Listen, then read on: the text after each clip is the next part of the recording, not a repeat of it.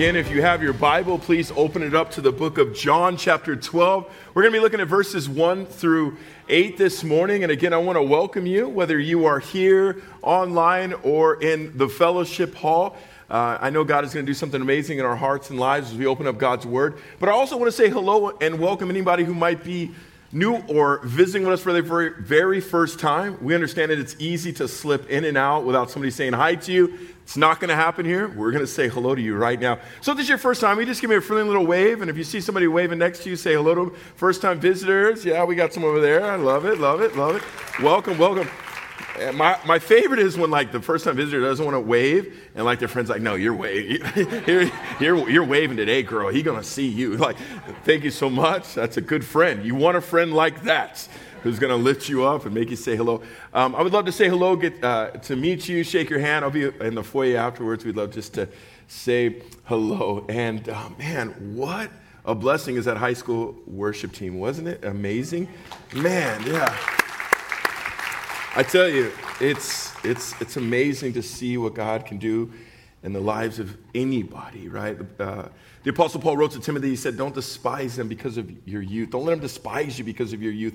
And they weren't just up here playing music and singing songs, they were leading the church before the throne room of God at, in their, as teenagers. It makes me think, what was I doing then? And like, man, like they are leading God's people to him. And it's just an amazing, and it's an encouragement, hopefully a challenge at the same time to leave, like, what am I doing for the Lord? Like, it's amazing. And then that little preacher, you could tell she's a preacher, right? She started like this, and then when she went preacher mode, she got two mics, she said, do it. And they, So I'm like, I thought she was going to take an offering. I was like, what's, going what's going on? But it's so awesome to see God using uh, young people. So, in um, we're going to be looking at God's Word, a message called Demonstration of Devotion. We're going to take a little break from our normal verse by verse, chapter by chapter study through the book of First Corinthians for a couple of reasons. One, the past two Sundays, we've been dealing a lot with sin, the effects of sin, and how sin separates us from God now and for eternity. And God's view, it's been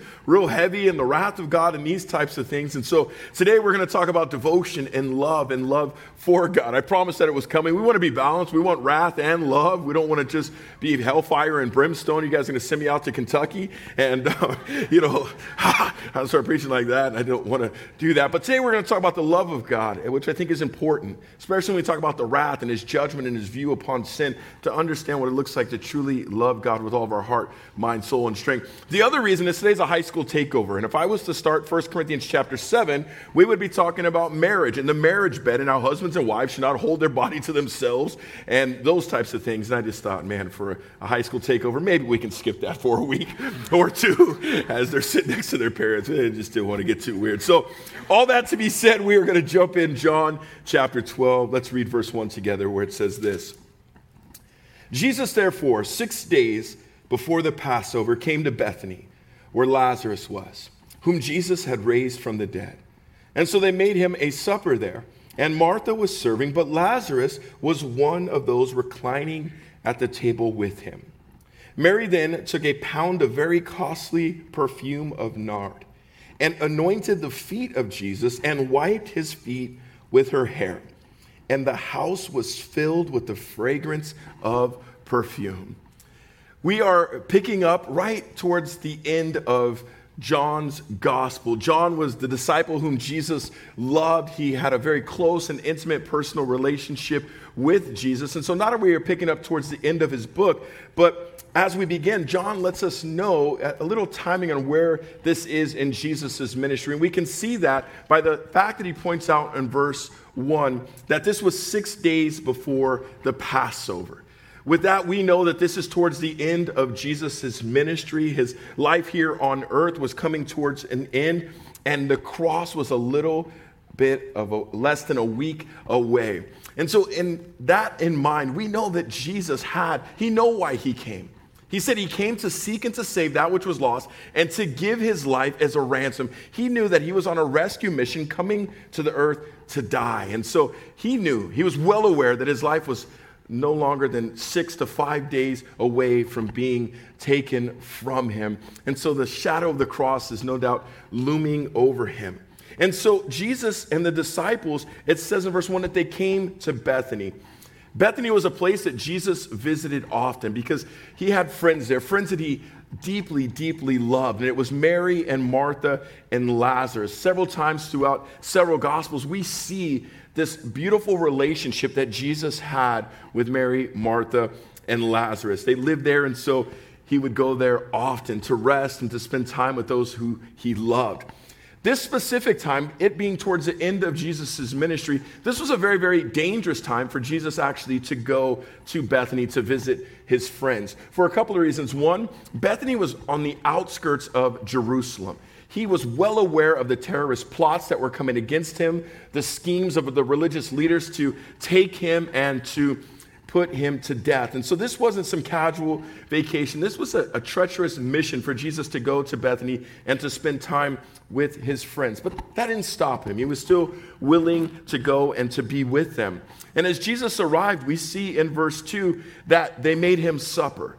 This tells us a couple of things that they were southern, because if, if they weren't from the south, it would have been dinner. So they were going to go there and they were going to have supper. The way this was written, it indicates a couple of things. It was more than just a, a normal dinner or a supper.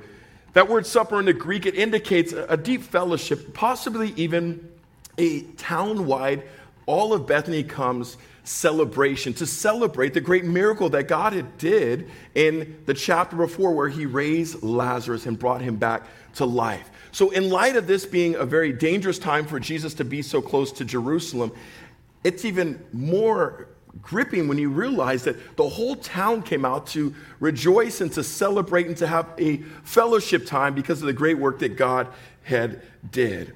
And I love that. I love that not only was Jesus bold and he didn't care or let fear dictate or drive him to not do something or to do something, but I love that with everything going on, with the death threats, with the cross looming, the shadow looming over his life, that he still wanted to be with the people. It would have been easy for Jesus to kind of wind down towards the end of his ministry. It had been easy for Jesus to withdraw from the crowds, to lay low until it was time for him to go to the cross, but he didn't. He wanted to be with the people. He wanted to minister. He wanted to be with them. And I love that. And that challenges me and it really ministers to me. And I hope it does to you as well. Because when things are weighing heavy upon our shoulders, when we're going through difficult times, when we're going through trials and tribulations, it is very, very easy for us to withdraw. Amen? To stay home. I don't, I don't really feel like going. I don't feel like doing that today. And so we can find ourselves just staying within the house. And if we allow that pattern to continue for a period of time, what happens is we're no longer just withdrawing or staying within our house. We find ourselves even within our room and discouragement and depression and just begins to set in. And Jesus wasn't going to let that happen. He knew what was coming, he knew what he had to do, and nothing stopped him. He wanted to be out. He didn't allow the, the weight of the world to, to weigh him down and to cause him to withdraw. He was out and about. And I love that because I think we all feel like that from time to time. And we need to be more like Jesus. No matter what's going on, we're going to go out. We're going to be with the people because God created us as a body. The enemy wants to keep us by ourselves when we're discouraged, when we're down, when we're going through heavy times. But it's the times when we come together that we just get built up. It was so amazing. I met a gentleman here today, right before the service. He walked by and he had the most beautiful smile on him. And I just couldn't help. I was thinking, going over my message in my head, thinking, oh my goodness, I left my handkerchief. My head's going to be glowing the whole time, going over my message. I was just thinking all this stuff in my head. That's a true story. And I see this gentleman and he smiles. And I'm just like, man, that's what it's all about. Met him, greeted him, a sweet, sweet time encouraged me, got my mind off whatever it was. And that's just a small story of how we need each other, how we encourage, and the power of a smile, a word, a hello, a prayer. We need each other. And so the enemy wants to isolate, but Jesus wanted to be with the people, and there's life in the body of Christ. And so, as supper was being prepared, it's no surprise that John points out something that we see a common theme and pointed out several times throughout the gospel. And we see that Martha was serving. We see that in verse 2. If you have your own Bible, you can circle that. That is a common theme every single time that we see Martha. She was depicted or it's made reference to the fact that she was serving. Now, the last time we saw Martha serving was in a story that it was very, very popular. It was actually two months prior to this event, and Dr. Luke actually documented it in Luke chapter 10. And it was during that time that Jesus again stopped by Bethany to visit with Mary and Martha and Lazarus. But at that time, Jesus taught not only Mary and Martha and Lazarus, but he also taught us a very, very important lesson about serving. And if you remember um, Luke chapter 10, it actually said Mar- more than Martha was serving. It said she was busy. You guys remember that? She was busy with much serving. So last time, two months prior, before he taught this lesson, it says she was busy with much serving. Now, we know that busy, being busy is okay. Oftentimes, some of us love a busy day, whether it's at work or just life in general. Busy is being okay, but the way that this was written in the story in Luke, it was documented that she was too busy at that time, she was ministering from a place of emptiness, a place of dryness, rather than a place of overflowing in God's Spirit. So she was busy, and it was a bad busy. She was grinding her gears. She felt like she was running in mud, and it was a terrible, terrible place to be. But that's where she was serving from. It wasn't a place of overflow, a place of joy, or a place of happiness. And so Luke mentioned that she was busy with much serving. And out of a place of frustration, out of a place of maybe being a little stressed out, we remember the story. She actually got mad and she got upset with her sister Mary because Mary wasn't helping her. You remember the story in Luke chapter 10? Jesus comes into town. He has all the disciples. She's in the kitchen. She's preparing. And Mary wasn't helping her at all. And so she turns and actually got a little upset. And she actually got difficult with her sister and, and kind of told Jesus, Jesus, can you tell her to come and help me? She's not doing anything. Look at her. Tell her to help me. But Jesus let her know at that time. He taught her a very, very important lesson, not just for her, but for all of us. I think she probably expected Jesus to turn to Mary and say, Mary, go help Martha. But that's not what he said. He looked at Martha and he says, Mary is doing something. Not only is she doing something, but she is doing something of the utmost importance, which was sitting at my feet. You see, so often we can get busy or we can get focused on serving rather than sitting at the Lord's feet. A very, very important lesson that we need to understand. Because if we're not careful, the same frustration that Martha experienced in Luke chapter 10 can easily rise up in our life as well. We can get overwhelmed and begin to look down upon others about what they're not doing or how they're not doing enough, and we can be stressed out and overwhelmed and judgmental the same way that Martha was. And this can happen in different areas and arenas in our life. Maybe some of you guys who are in the workplace, the Bible says, do all things unto the glory of God. And I hope as Christians in our work environments that we are the best employees that the boss has. But as we're there and as we're grinding, as we're doing all unto the Lord, if we are not sitting at the feet, not getting filled up, encouraged, and ministering for an overflow, it's very easy to look at our other employees. And some of you guys know exactly where I'm going because you know that lazy employee. You know who I'm talking about. Don't say their names. Okay? Give them to the Lord right now. And you're over here working and you're sweating and you're doing all your thing and you're looking. It's like, man, this guy's on break again? I know he gets the same amount of breaks as I do. Every single time I look around, you're breaking. Or you're on your phone again, and all of a sudden the frustration begins to well up. They're not doing what I'm doing, and they should be doing this, and they're not doing that. That's the wrong heart to have. It's blessed. It's a blessing to be able to serve and to work, and we become a burden when we take our eyes off of ourselves and begin to look at other people. But it's not just work, it could even happen even within the church. I'm volunteering so much. I'm, I'm giving so much. And then we come before God. Where thou art the rest of thy servants, Lord. I don't know, whenever we cry out to Lord, but it's always in Old Testament English. I don't know why. It's like, Lord, where are we, we find like ourselves like the Old Testament. It's only meeth. Nobody else does anything. And that's the wrong heart. Strike it down. I mean, stir up your people, Lord, to serve like me. Some I said? Just getting started, guys. Man, these high schoolers. I was just building you guys up. Now you're tearing me down. no, just kidding. and we can get looked down upon people within the church, brothers and sisters doing what God has called them to do. And it's not just the work environment, it's not just in church, it can even be within the homes. You know, husbands against wives. You know, men, they go out and they work and eight hours, 12 hours, and you know, they're sweating and they're working hard and they're doing this and they're and they're doing that, and then they get home and well, I got to do this too. And whenever men tell me the story, it's always not an eight hour shift or a 12 hour shift. There's men that tell me they work 26 hour shifts. I don't even know how they do it. what am I supposed to do? I work 26 hours a day. I'm not the smartest guy. I'm like, oh, okay. 26, that's good. It's a, it's a tough shift, man. I come home and they expect me to do this, and I got to do this, and I got to do that. Look down. What does she do all day? She sits around and eats bonbons. What about me? And then the wife, same thing. I'm doing this and I'm doing that, and you're not doing nothing. That's what happens when we take our eyes off of ourselves and the things we're doing. We put it about other people. And that's where Martha was. She was discouraged. She was depressed. But how do we avoid that? How do we fight that?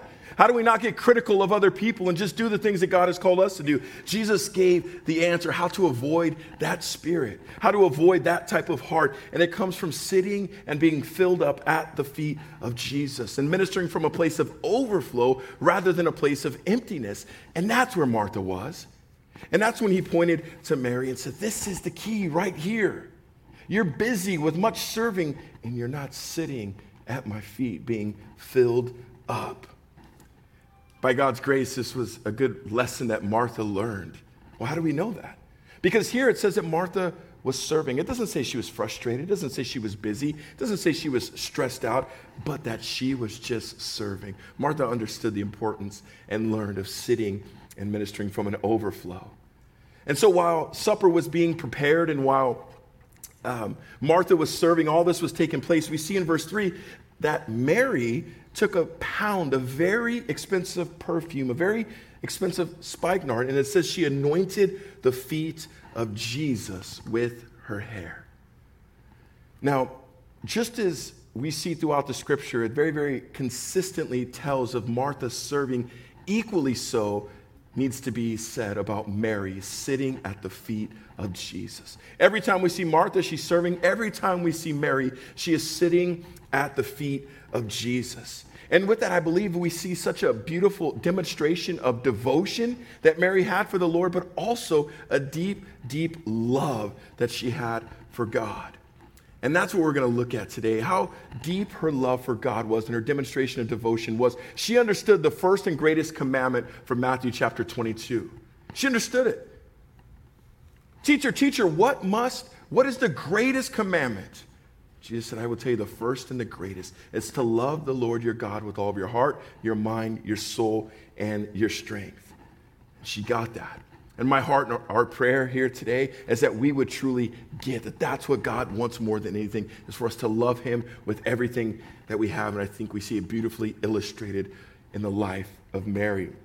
And I love not only do every time we see Mary, she's sitting at the feet of Jesus, but we see her doing so both in difficult times and in good times. Her brother Lazarus had just died and she had just he had just passed away and he had been in the grave. But yet, when she saw Jesus, she fell at his feet. During time of distress and pain in heart, she's at the feet. But here, during this supper celebration, she is at his feet, good times and bad times. And I think that ministers to us. Because maybe it's easier or harder for one of those for you. But I know people where, in times of joy, in time of blessing, in times of prosperity, it's easy to sit at Jesus' feet.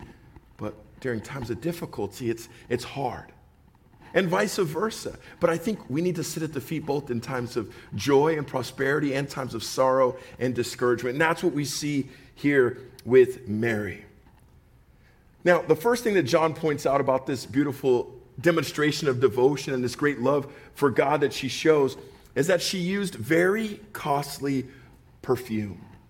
And this act of devotion and love for God, by using this expensive perfume, she shows God something. She demonstrates something to God that is very, very powerful. She showed him that he was worth more and that she valued him and that she loved him more than anything in the world.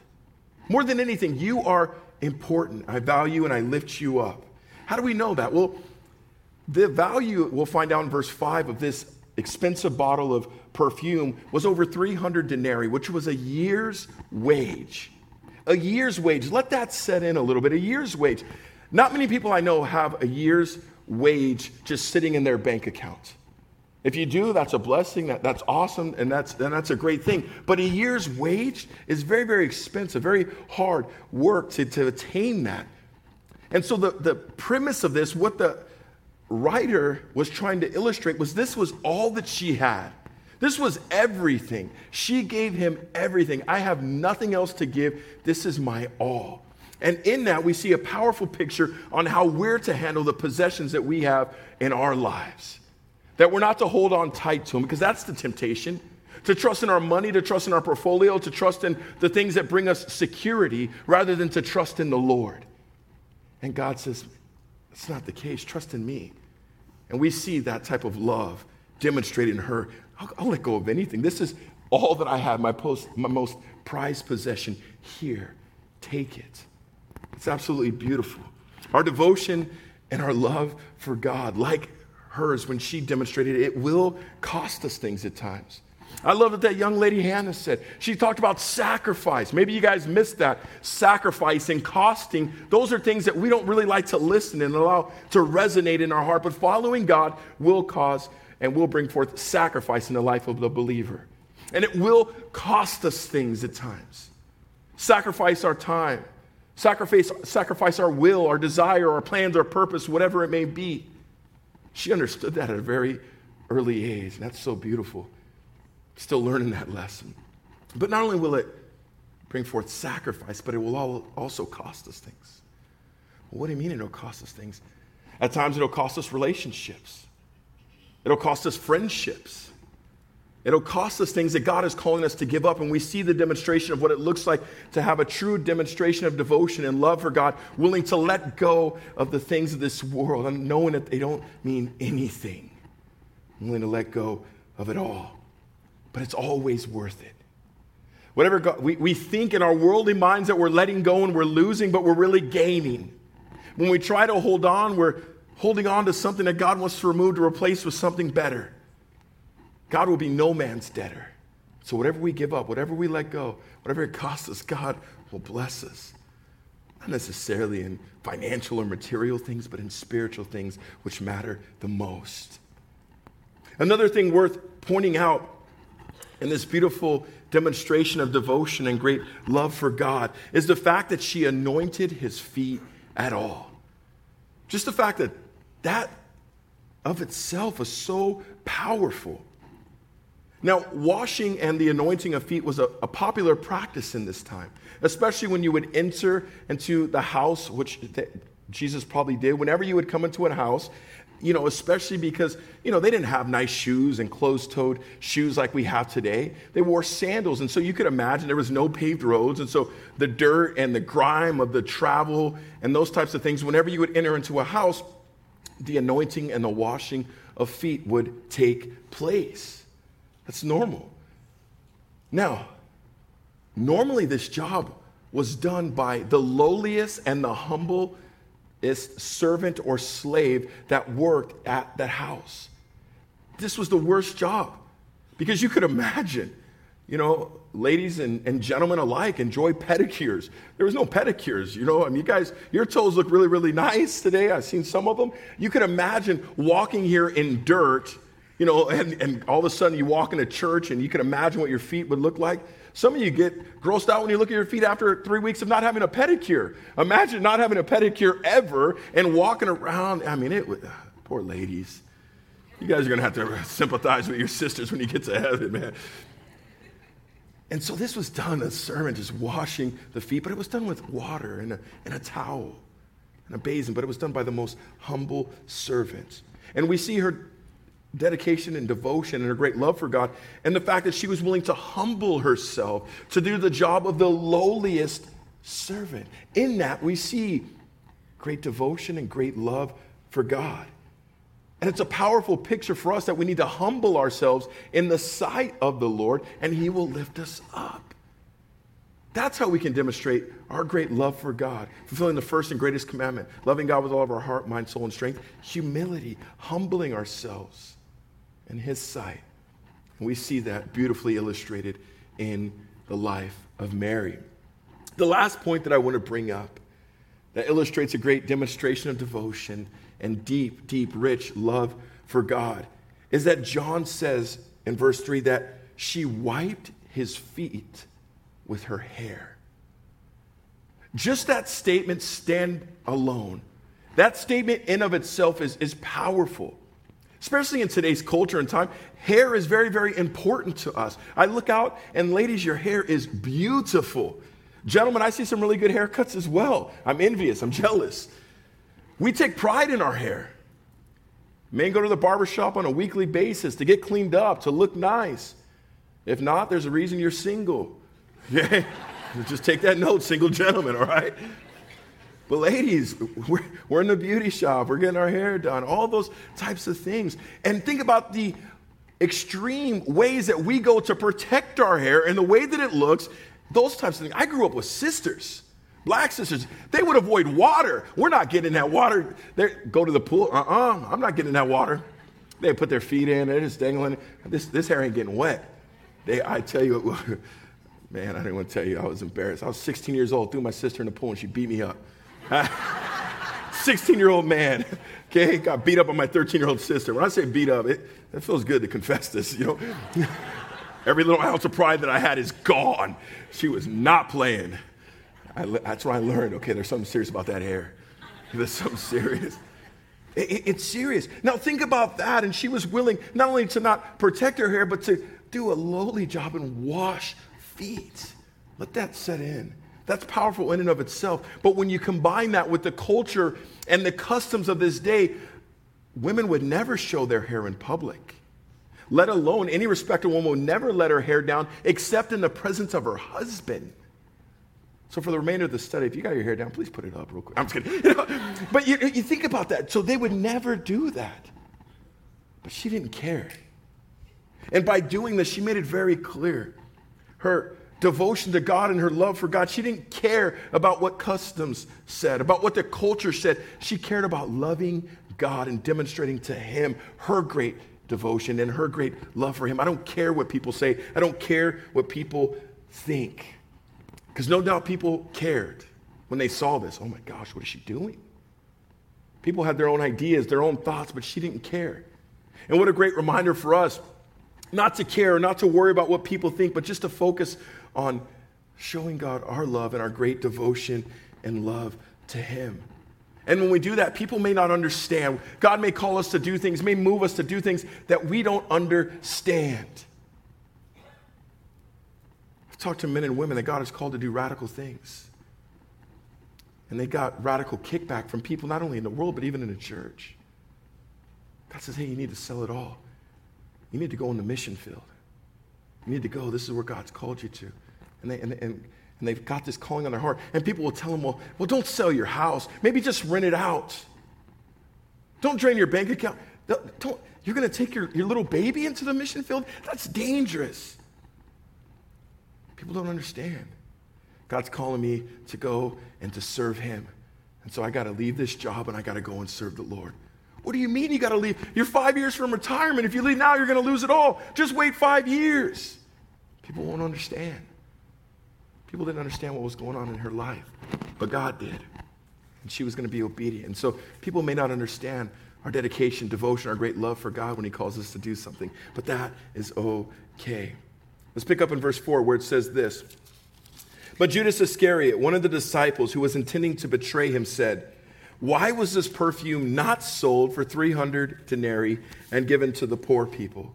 Now he said this not because he was concerned about the poor but because he was a thief, and as he had the money box, he used it to pilfer what was put into it.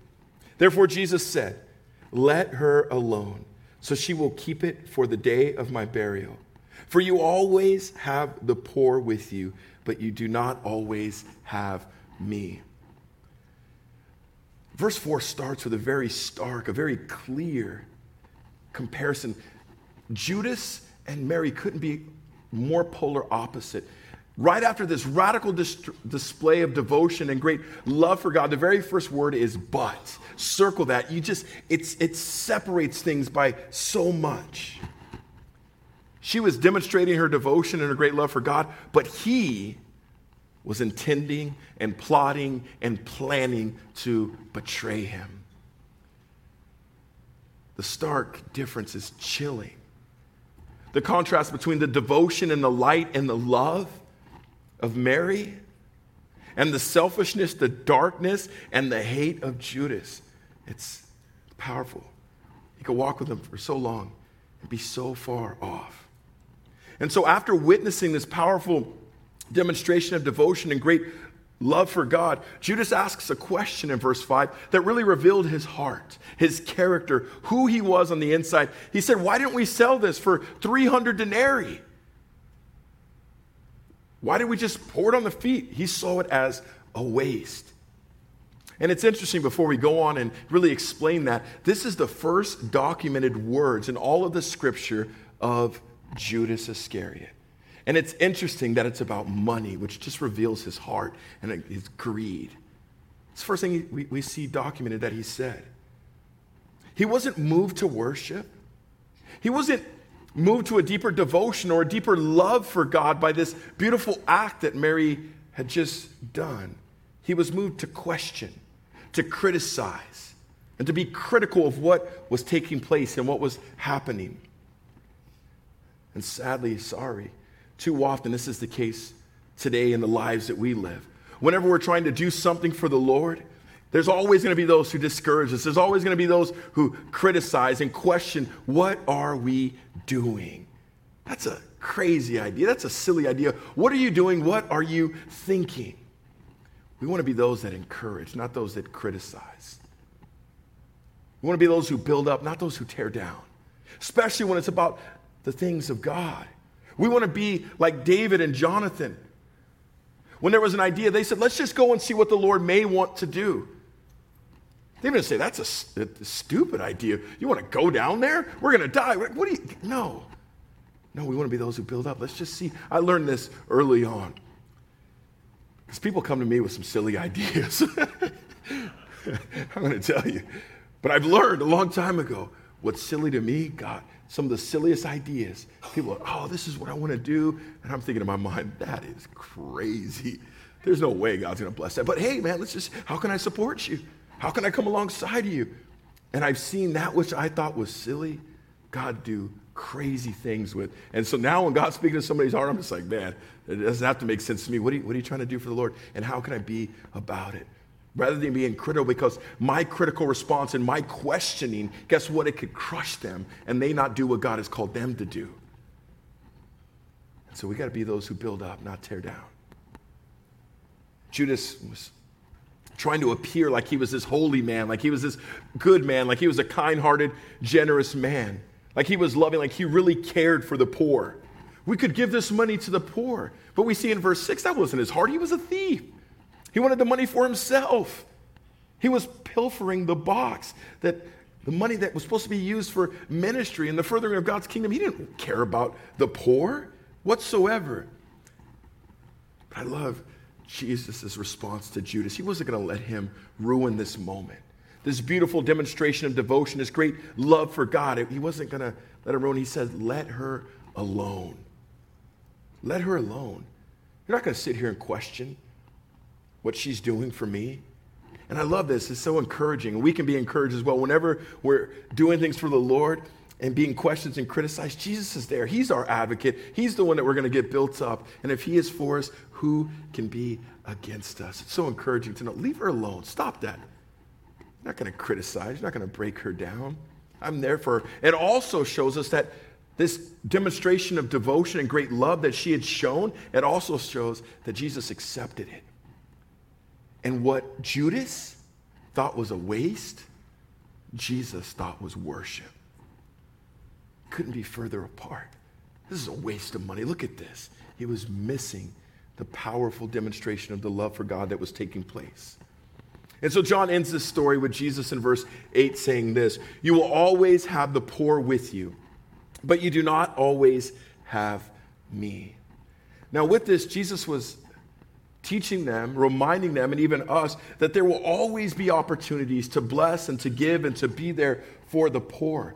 But he didn't want them to miss the opportunity that was right before them to minister and to bless and to be with him. There's going to be times, but right now, right here, be here. Be present with me. Take advantage of this time that you have while I'm still in your midst.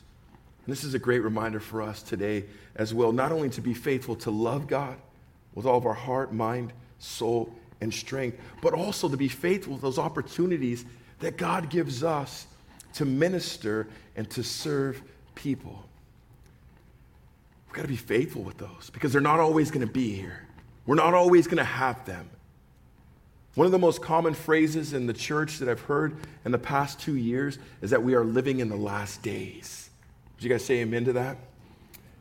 It's a, it's a common phrase, it's just rolling off our lips. And it's not just something that we say, I believe that we mean that and believe that now more than ever before. We say that. And if we truly believe that we're living in the last days, we have to understand that these might be the last opportunities that we have to minister, to preach, and to reach, and to teach, and to do things for the kingdom of God. Jesus told in a parable as he went away, he said, Do business till I come. I believe he's coming soon. We want to be about his business. We want to be faithful with the opportunities, now more than ever, with more fervor, more passion if we truly believe that we are living in the last days. I also believe this statement was, it's my personal belief that this was a last chance call to Judas. Judas, wake up, I'm right here. I know you're not worried about the poor. I know where your heart really is, but I'm right here. There's always going to be opportunities. But Judas, I'm here, hoping that he would surrender, hoping that he would repent, hoping that he would wake up and see Jesus for who he is and give his life and love him like he should while he still had an opportunity. But sadly, Judas didn't. He let that opportunity pass. In Mark's account of this very, very story, in Mark chapter 14, verses 11 and 12, we see right after this scene, it says Judas went and he sold out Jesus to um, the chief priest for 30 pieces of silver, less than this perfume was. The irony in that is powerful. He didn't repent.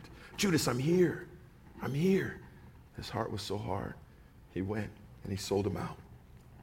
So, in closing, let's be faithful with the opportunities to minister while we still have them.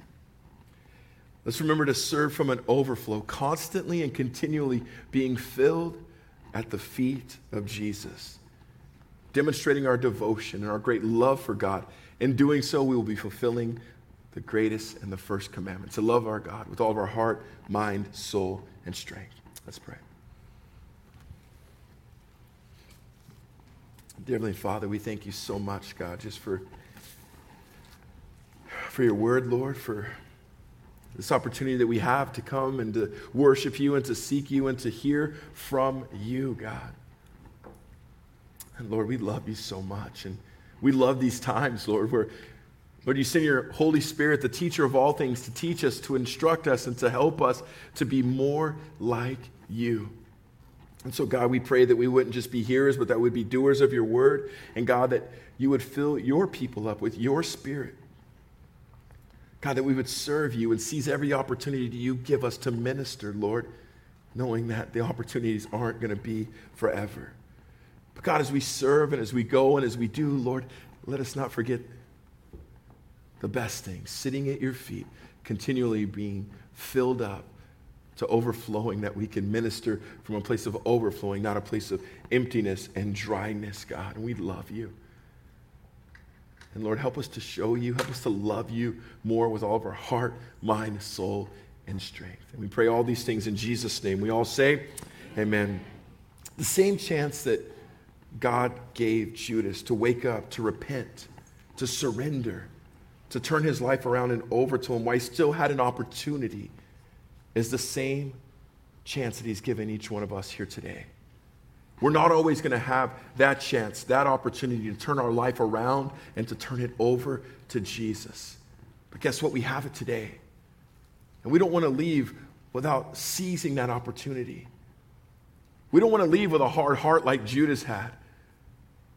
We want to turn our hearts around and our lives over to a God who loves us. We have that opportunity today to receive Him. Jesus said this For as many that received Him, He's given them the right to become a child of God. Today, you can become a child of God. You can leave this place different than you walked in. You no longer have to be separated from Him. The only thing separating you from God is sin. But He dealt with sin on the cross. He paid the price for your sin so you could know Him, walk with Him, talk with Him, and you could be free. Free. And who the Son sets free, they're free indeed. Today can be a day of freedom. Today can be a day of salvation. Today could be a day where you open up your heart and receive Jesus Christ. And I want to give you that opportunity. I'm going to ask everybody to bow their heads and to close their eyes. And if you're here today and you know you don't have a relationship with Christ, you know you're not in a good place with God, but you're ready to surrender your life, to say, God, I need you. I want you. Come in, change me, mold me, and make me more like you. I'm, I'm waving a white flag. I'm surrendering. Today is the day, and I want you in my life. I want to pray with you, and I want to give you that opportunity. If you're here today and you're ready to make that decision, will you please stand right now so I can pray for you? Today's the day. Why are you going to make me stand? To publicly declare your love I'm done living for myself. I'm ready to live for God. He says, If you confess me before man, I will confess you before my Father. Today is the day. His hand is reaching down from heaven. Will you grab it and will you receive him? You want me to pray for you and you're ready to receive him, today is the day. Will you please stand so I can pray for you and with you? Anybody here? Ready? I'm done running. Done doing things my way. I want to receive Christ. I want to do it today, Pastor. Anybody here?